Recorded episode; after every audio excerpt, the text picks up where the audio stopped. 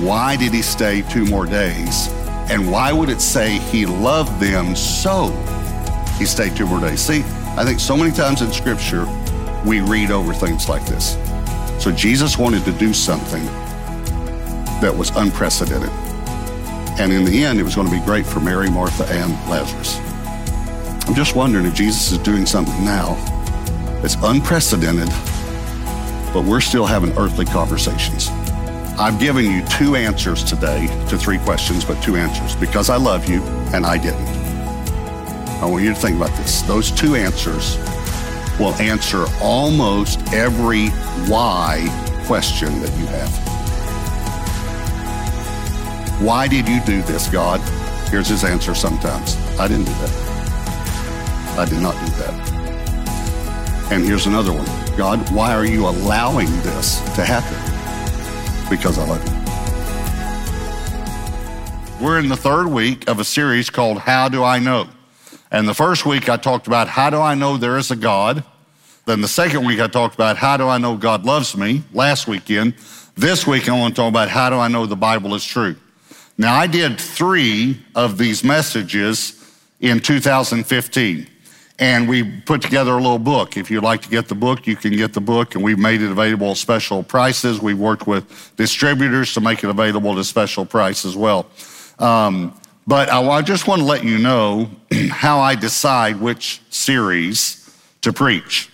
and uh, it's almost like uh, one of my points last weekend was, God, why did you do this? And God's answer is, I didn't.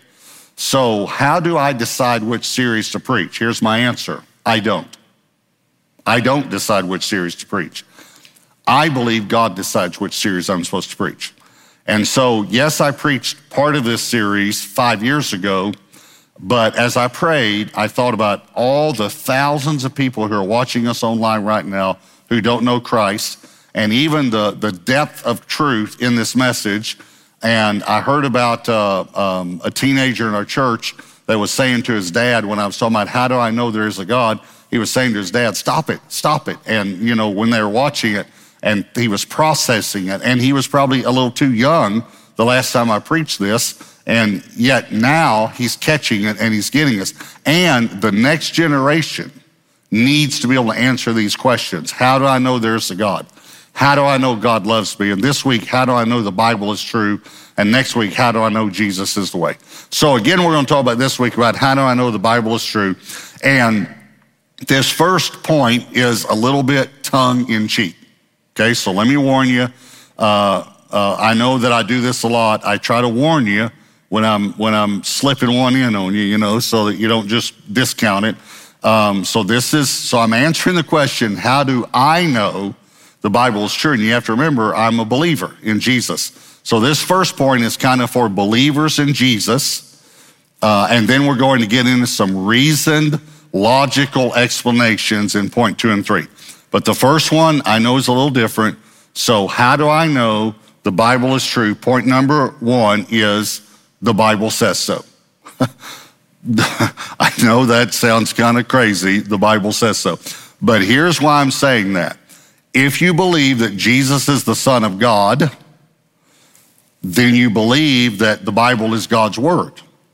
And what I'm saying is that Jesus verifies that the Bible is true. And, and let me explain what I mean by that.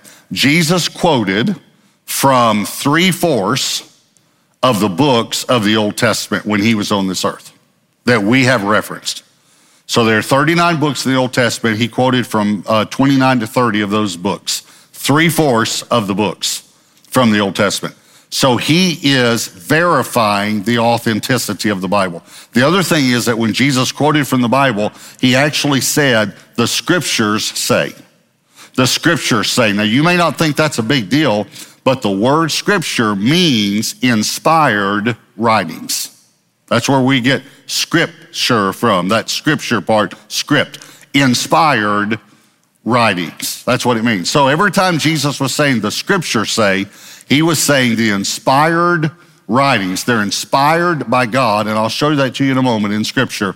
The inspired writings say. So Jesus is verifying the authenticity of scripture. And then let me show you 2 Timothy 3:16.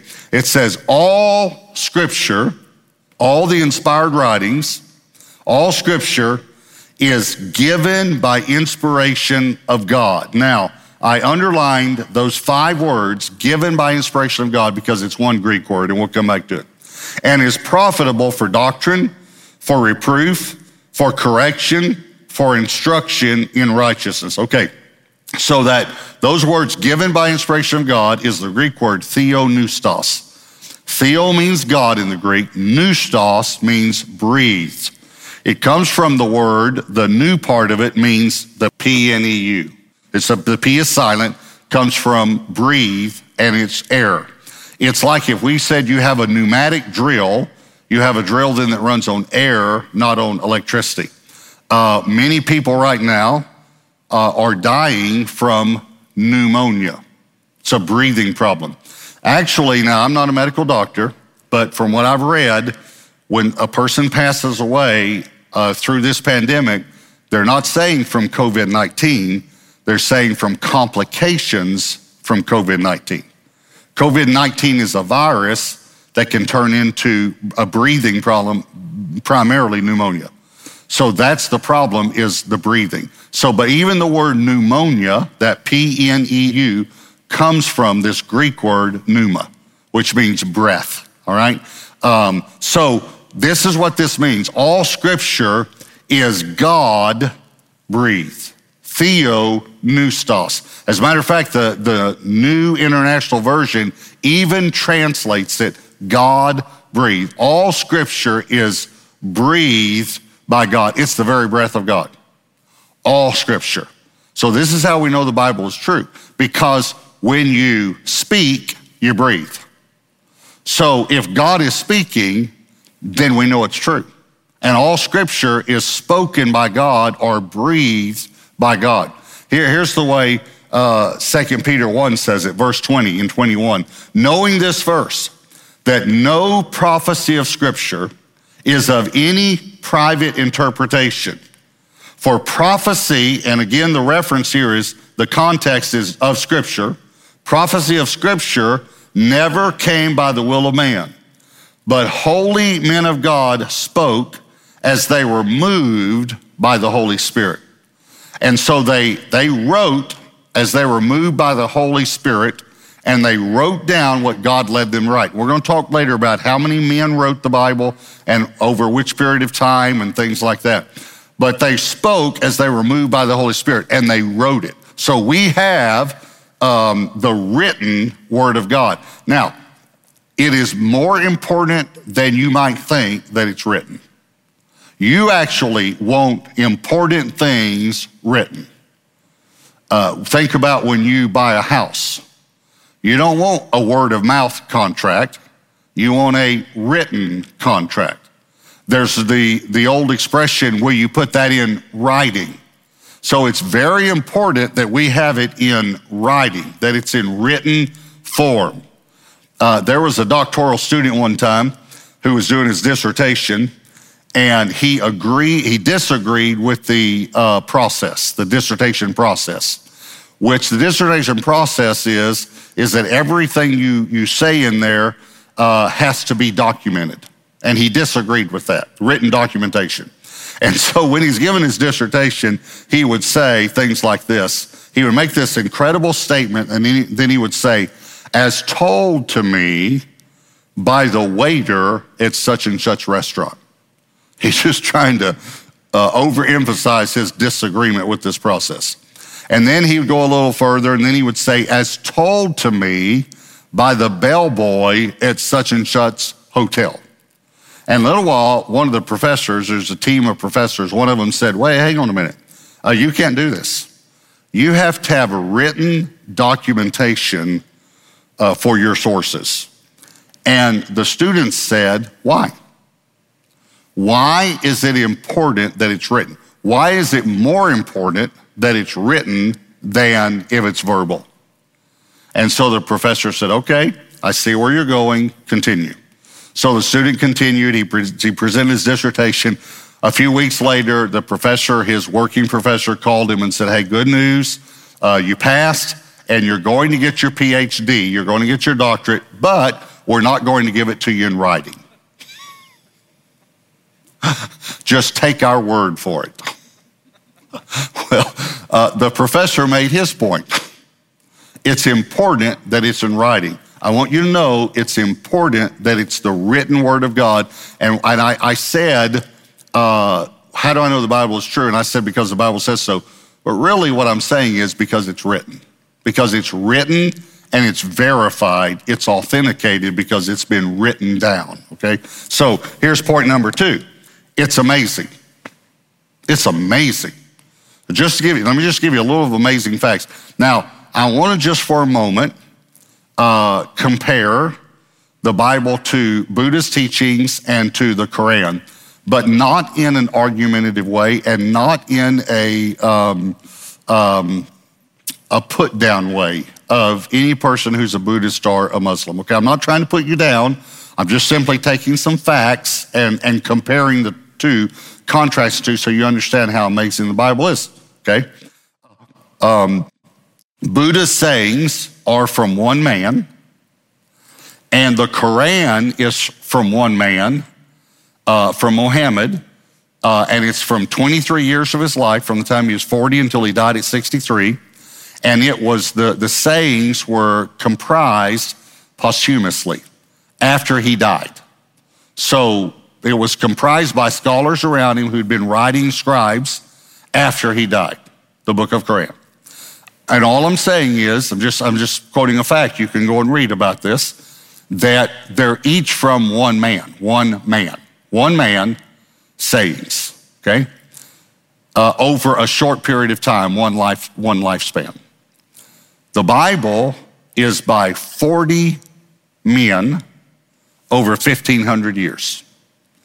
It began to be written about um, 1480 BC, 1450 to 1480 BC, and then it went to about 70 AD. So for about 1500 years, 40 different writers. Here's what I want you to get the collusion factor alone is amazing. Over 1,500 years, 40 different writers, and there's a single thread running through it all and no discrepancies. It's amazing. In my opinion, it's an inspired book, inspired by God. Um, it would be incredible for 40 different writers, even in one lifetime, to be able to uh, be so cohesive. But this was over 1,500 years. Let me tell you a few more facts. Um, Isaiah uh, talks about the virgin birth 700 years before. Micah, 700 years before as well, uh, tells us the city in which he's born. Zechariah describes the way he will die in detail. So does David. David describes crucifixion a thousand years before it happens to Christ. He writes a thousand years before Christ. And get this 500 years before crucifixion is invented. the first person we know of crucified, 497 BC, David writes around 1000 BC and describes crucifixion. David also says that they would gamble for his clothing. A thousand years before it happens.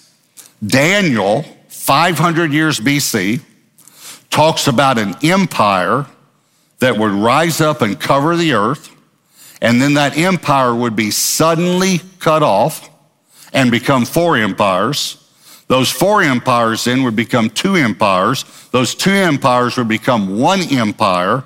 And during that last empire, the Messiah would be born. Okay. So Daniel writes this 500 years before.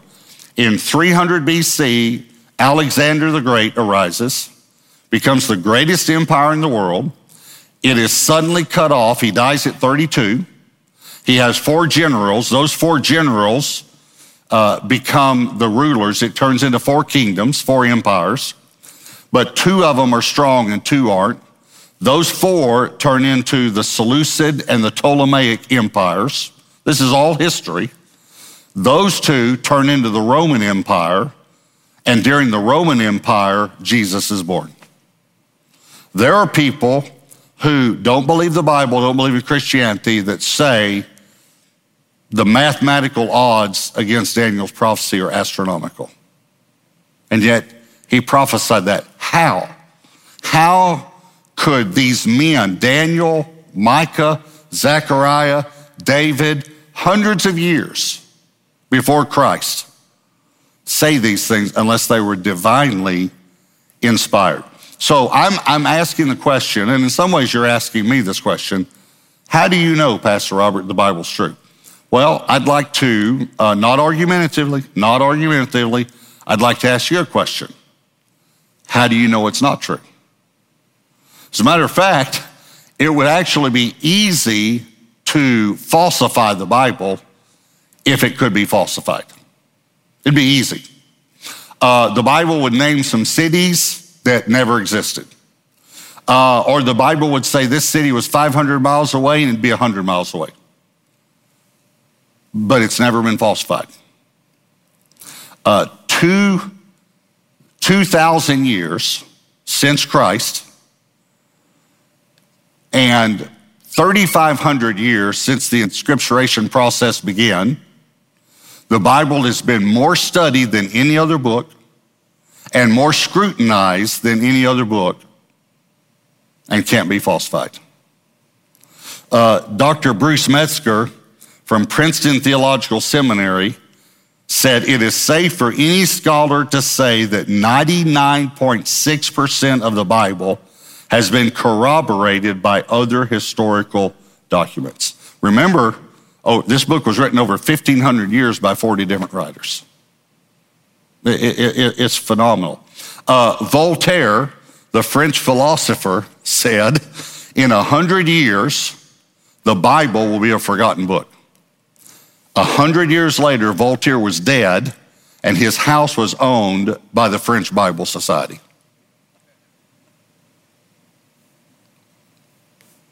Uh, the Bible's still here, and you're not. It, it, it's amazing. So let me give you an illustration. I've given this illustration before, but it's just worth repeating. so Dr. Peter Stoner, who's the professor emeritus of science at Westmont College. So he's not a theological professor. He's a science professor. He decided to do a study with 600 students.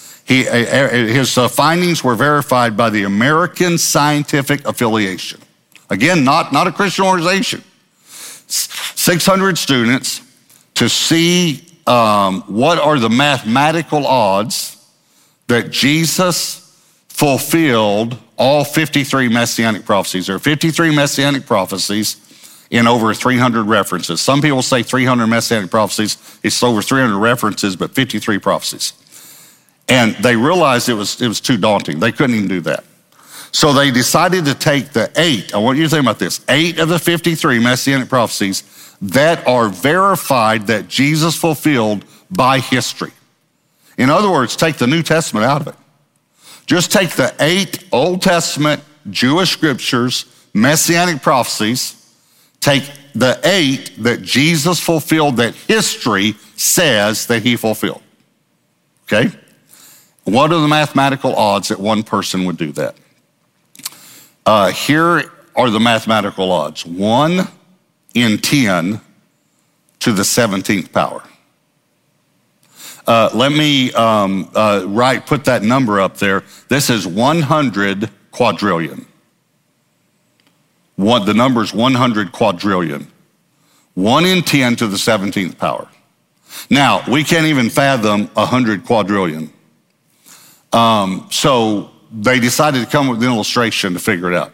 So they said they, they, they took all the 100 quadrillion and decided the square feet and cubic, if you laid them side by side, end to end.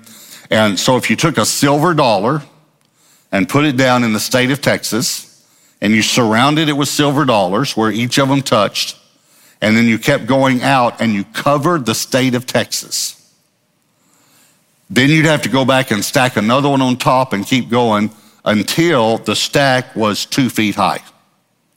Two feet high. That's 100 quadrillion. And the odds, think about it, some of you might not realize what odds means.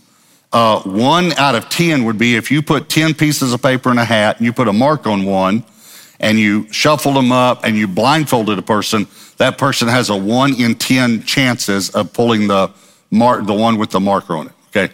So if you took these silver dollars, covered the state of Texas two feet high and put a mark on one, and you drop a person in the state of Texas, maybe in the middle, and you say you can walk north, south, east, or west, and um, but at some point you got to reach down from the top, the bottom, the middle, wherever, and pick one silver dollar. That's the odds that he would pick the one with the mark in it. Those are the odds that Jesus fulfilled eight of the messianic prophecies that history says he fulfilled. Remember, my point is it's amazing. It's amazing, the Bible. And here's point number three I know the author personally. Now, we're talking about how do I know the Bible is true? I know the author personally. But let me explain that because you might say, well, Pastor Robert, you said there are 40 authors. I know I did not. I said there are 40 writers. There's only one author. His name's God. Because 40 men could not have written this book and it be as cohesive as it is. There's one author, his name is God, but he used 40 different men, and they, were, they wrote as they were moved by the Holy Spirit. That's what we, we talked about. And the Bible is summed up in one person. His name's Jesus Christ. God put a void in every human being that only Jesus can fill.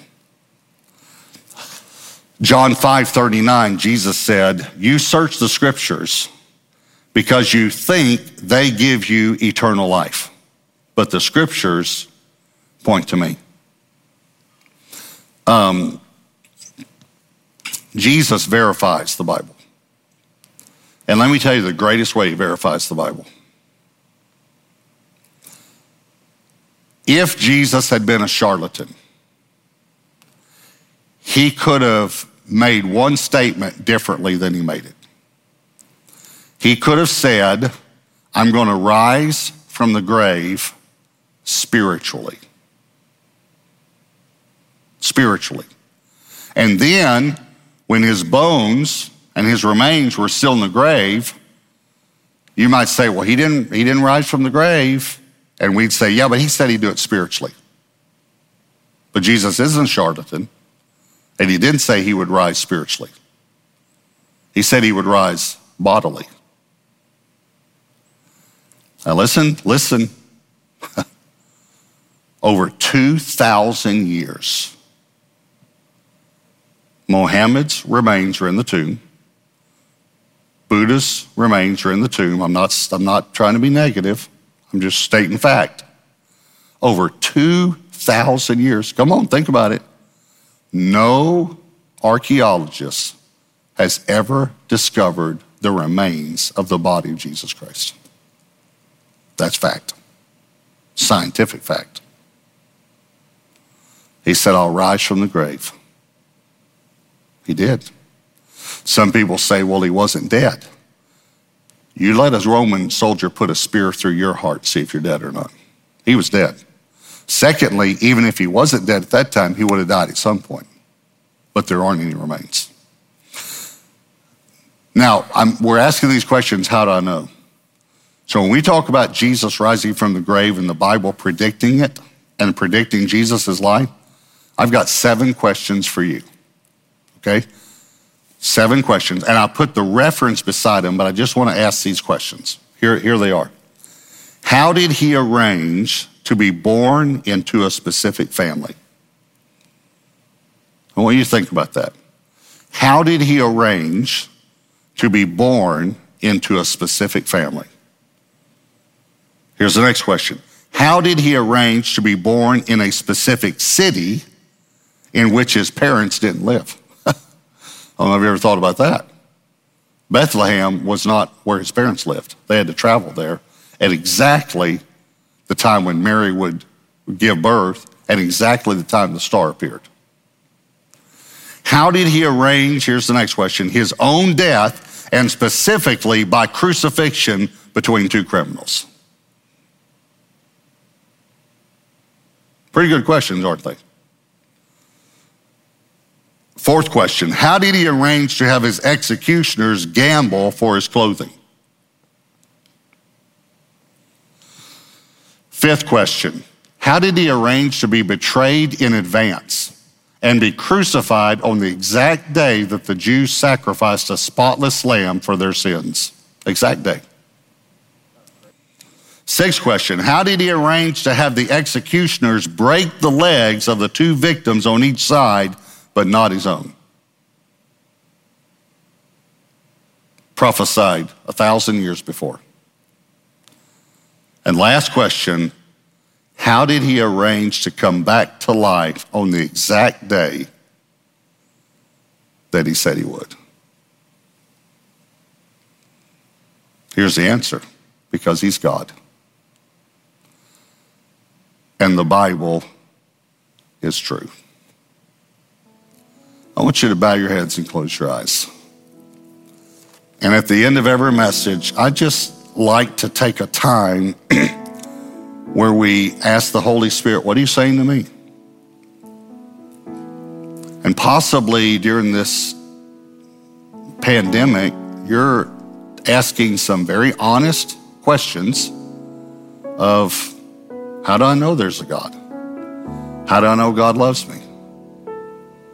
How do I know the Bible's true? And next week will be how do I know Jesus is the way? But maybe today there's something that's happening in your heart. And you say, You're right. Just mathematically, the collusion factor is phenomenal for these hundreds of years before Jesus was ever born to give these specific details. You can accept Jesus today, right now. And I want to just lead you in a prayer. I'll just help you. Someone, I was in a motel room, someone helped me and just say, Jesus, I ask you to forgive me my sin. You can tell him that right now in your heart. I ask you to forgive me my sin. And I receive you as my Lord and as my Savior. And I want to pray for you and I want to pray for everyone watching our service today. Lord, we want to tell you thank you, thank you, thank you for the written word of God. Lord, it is amazing. And it's amazing that it's our daily bread, it's living water, it's life to those who find it, health to their whole body. It's sweeter than honey and purer than gold and sharper than any two edged sword. Lord, we tell you, thank you, thank you, thank you for the Word of God, for the Bible. And thank you, Lord, for every person who prayed that prayer right now. In Jesus' name, Amen